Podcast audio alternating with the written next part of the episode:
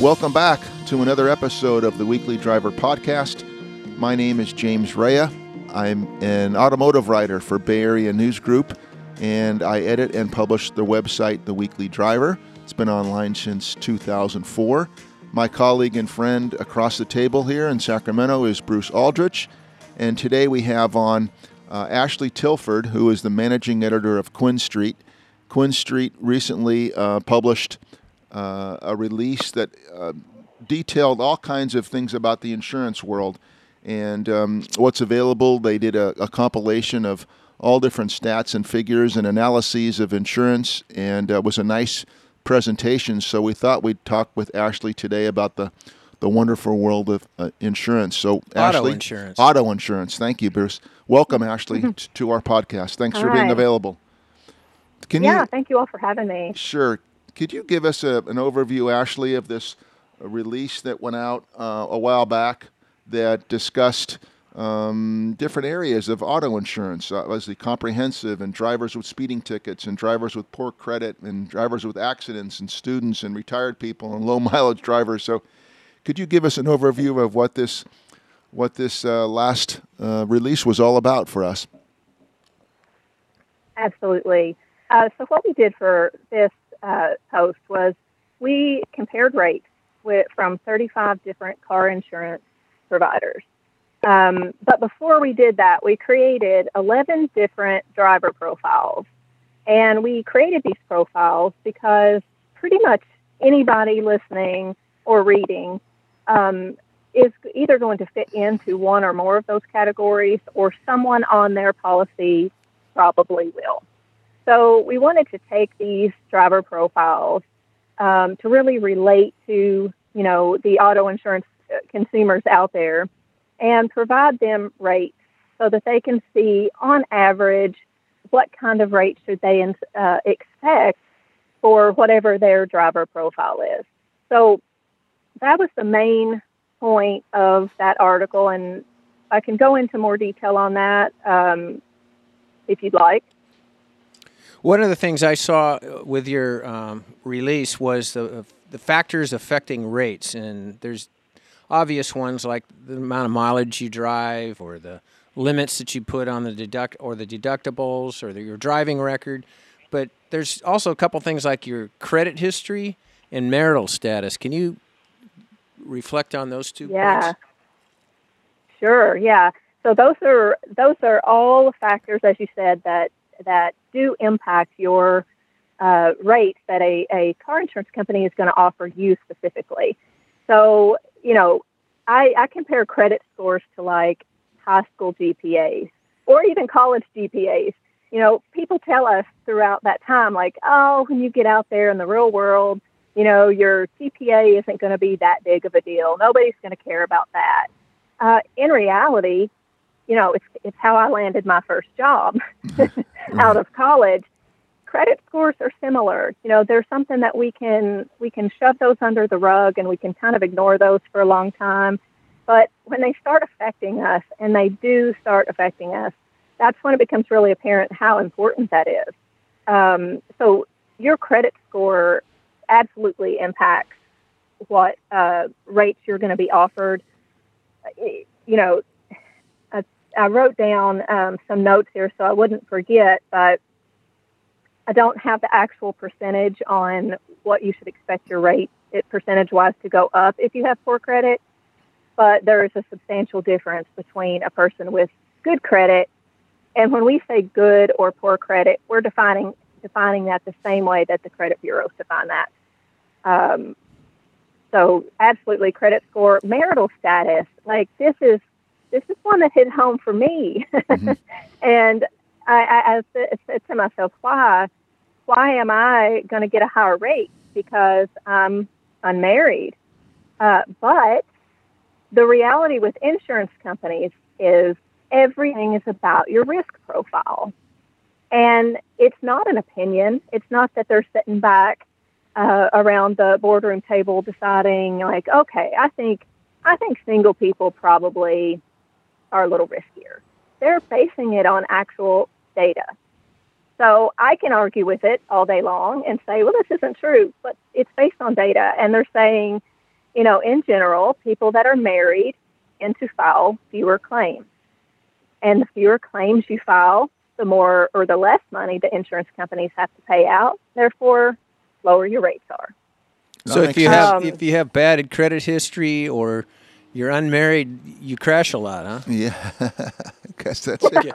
absolutely, absolutely. Right. And there are some states back back to the back to the credit scores.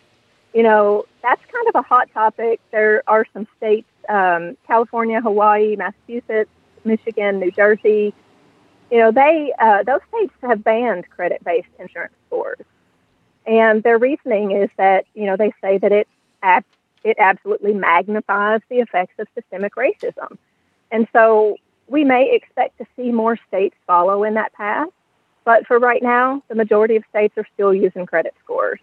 I, I, I think um, I, I think I saw that uh, California doesn't allow it.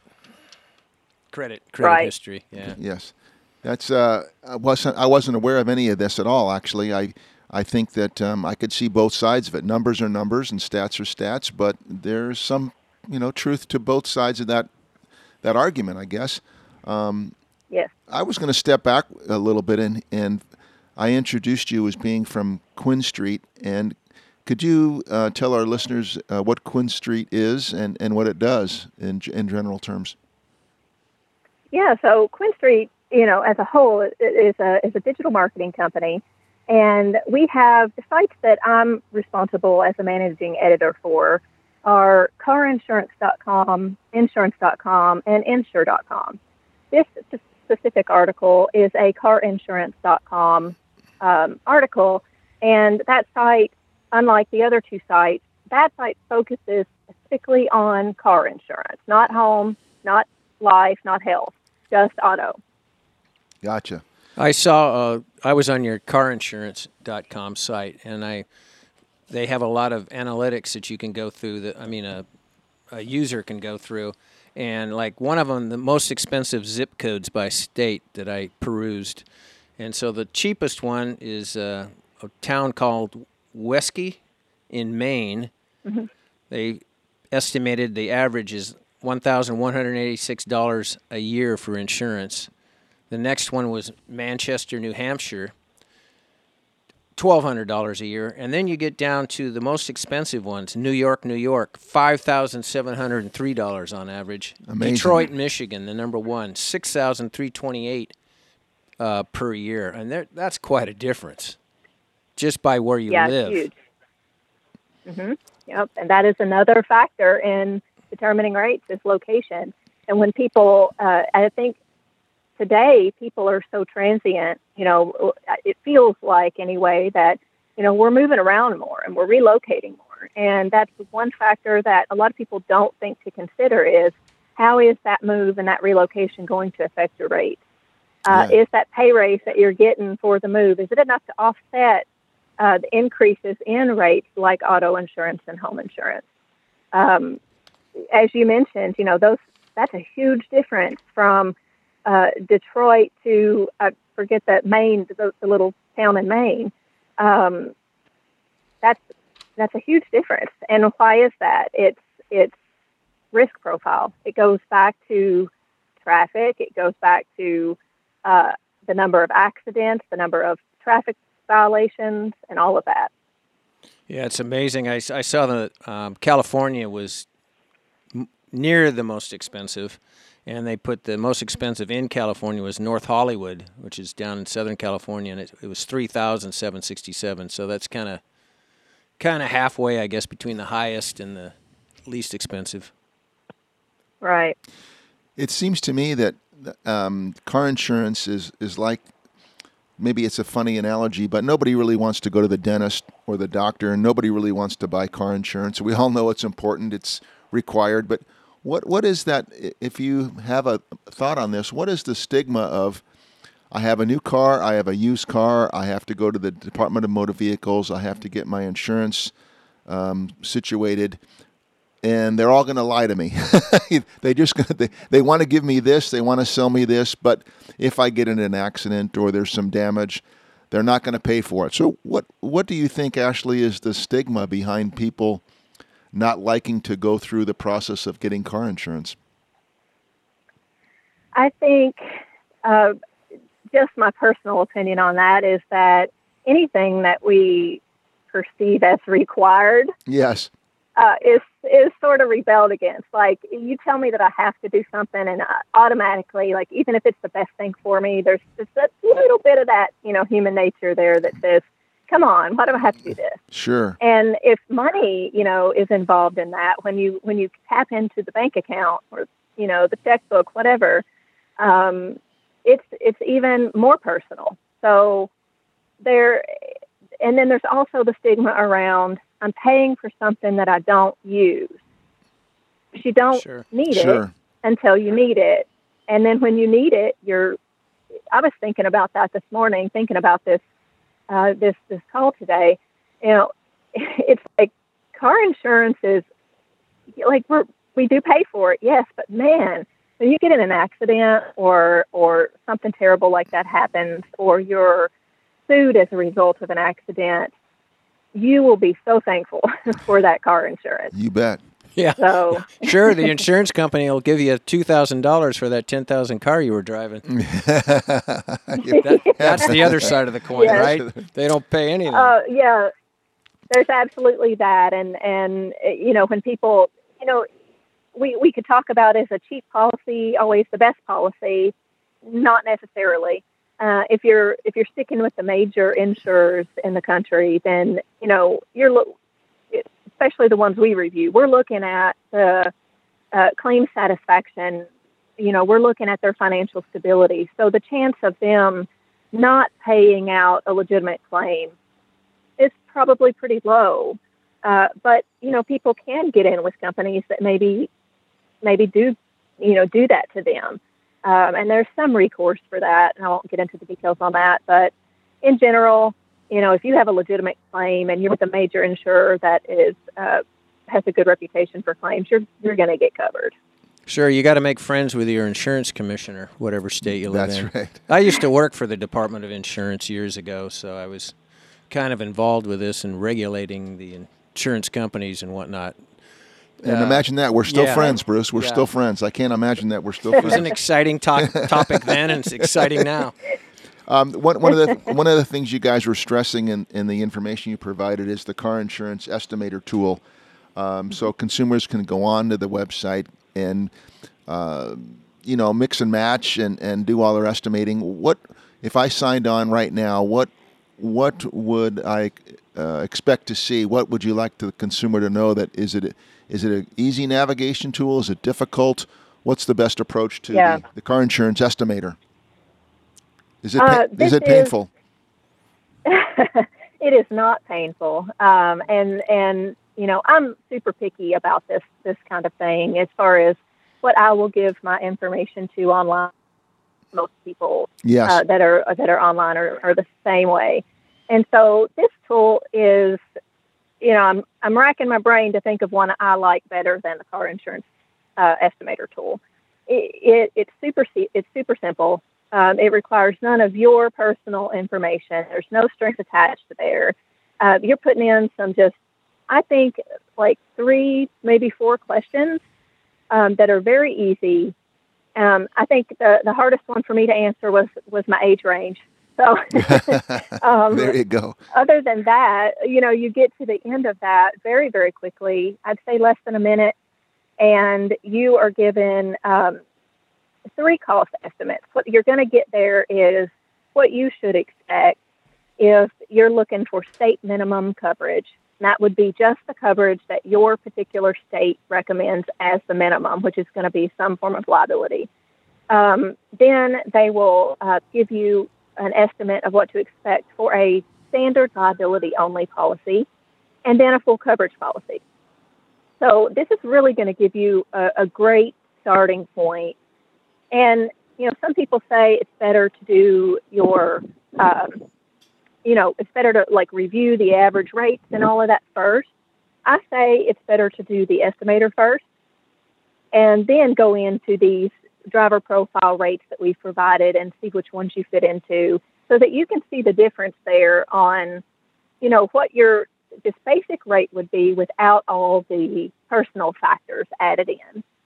And then more of what to expect like for example, if you have had an at-fault accident that was say over 2,000 in, in damage, you can expect around 31% higher on average for your rate. Yikes.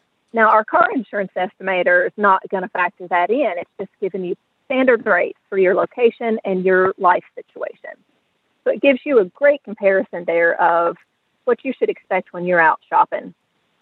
I, I did that tool just playing around with it, and I believe one of the criteria was your location. So I played around with different mm-hmm. zip codes. As you say, depending on, I put in you know, different states and different areas that I was kind of interested in maybe possibly living in. And so it gives you a range, as you mentioned earlier, you know, is it going to be more expensive for insurance or less than you think or what you're paying now? That was that was kind of interesting. Yeah. So yeah, if you're doing if you're relocating, uh, it's perfect for that. If you're working on your household budget, and we'll t- we can talk a little bit more about budgets here in a minute, but um, insurance should be included in that. So if you're working on a budget, if you're shopping for a new car, um, you know, it's a good time to get an idea of what you should expect.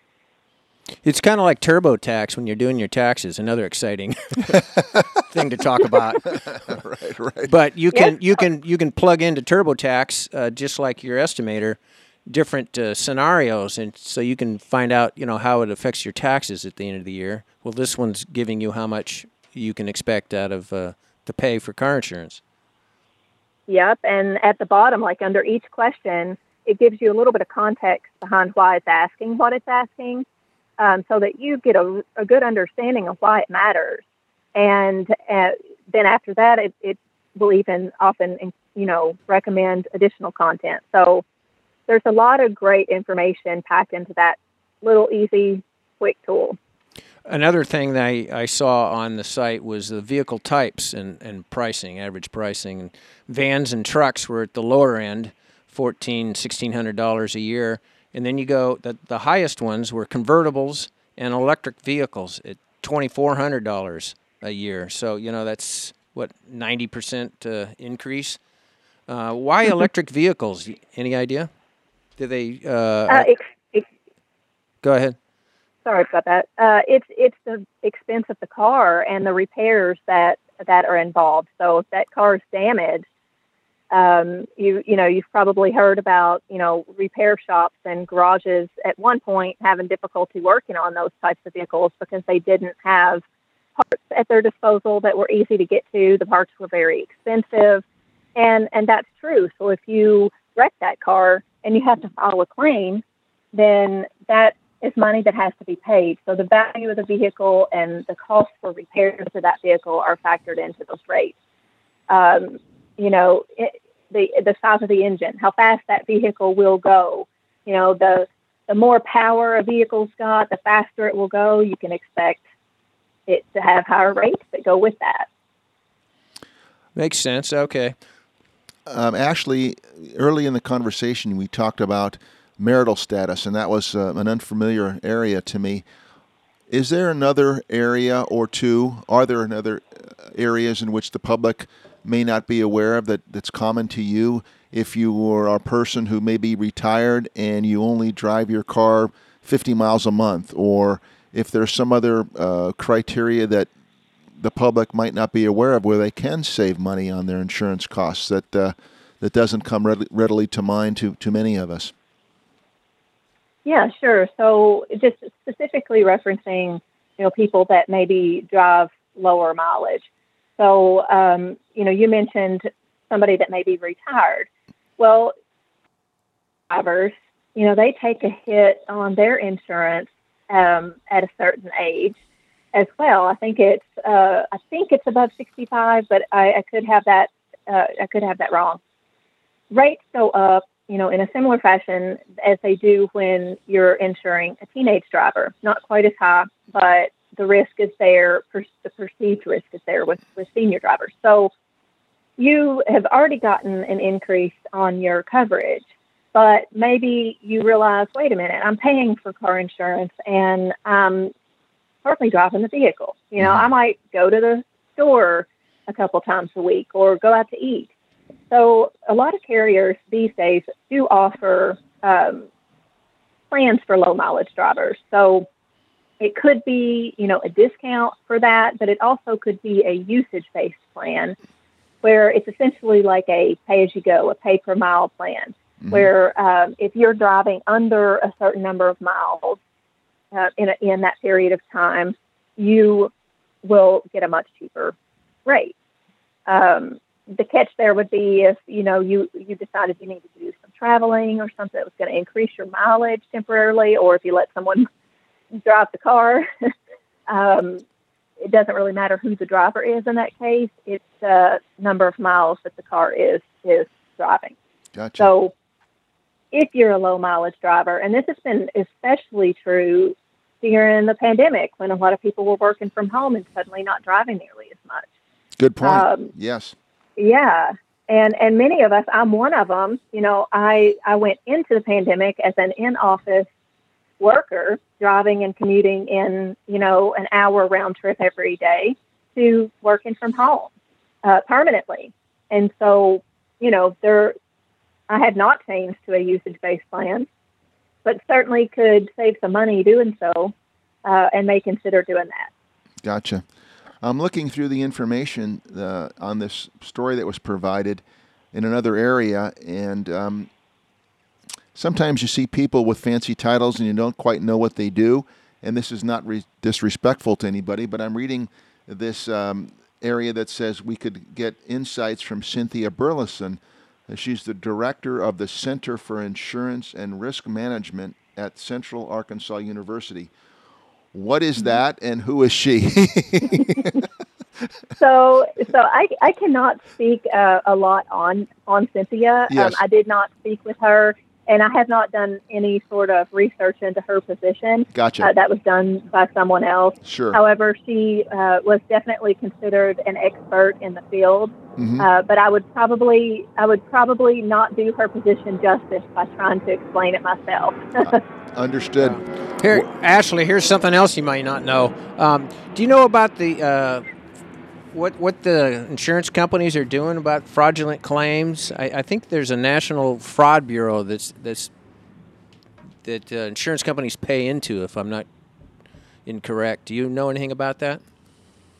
Yeah, I don't know a lot about as far as like a, a the fraud bureau. I do know that you know fraudulent claims are. Uh, are significant factor in in insurance companies raising rates. It's like if you have a year where accident claims are unusually high, or uh, don't remember what year it was here, but when I was a kid, there was a, a, a tornado that came through this area and hail damaged a tremendous number of cars. Uh, and car lots. I mean, think about a car lot full of vehicles. Yeah, sure, like sure. All these all these insurance claims, um, they they result in higher premiums for everybody, and fraud is no exception. Um, was just talking with somebody a few weeks ago about uh, da- using dash cams in your car, and one of the benefits of that was to uh, minimize fraud. You know, if you are a, a victim of a fraudulent claim, if somebody claims you did something that you didn't do in your vehicle, or your dash cam could even potentially witness someone else, uh, an you know an accident that turns out to be fraudulent, you can you can kind of do your part to uh, turn in the film that to, yeah. to show that footage absolutely and and try to counteract that.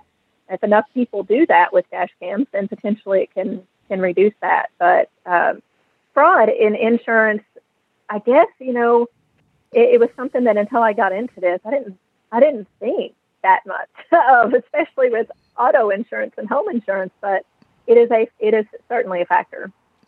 Another area that what you guys have just both discussed is that with the increase in the number of safety features in cars, for good or for bad, sometimes it seems, you know, a car would have 60 items for that are listed as safety items, and some of them might be counterintuitive and, and maybe even cause more accidents. I'm not sure, but have in your experience have have the rates changed because of the increase of safety that's uh, emphasized in new cars?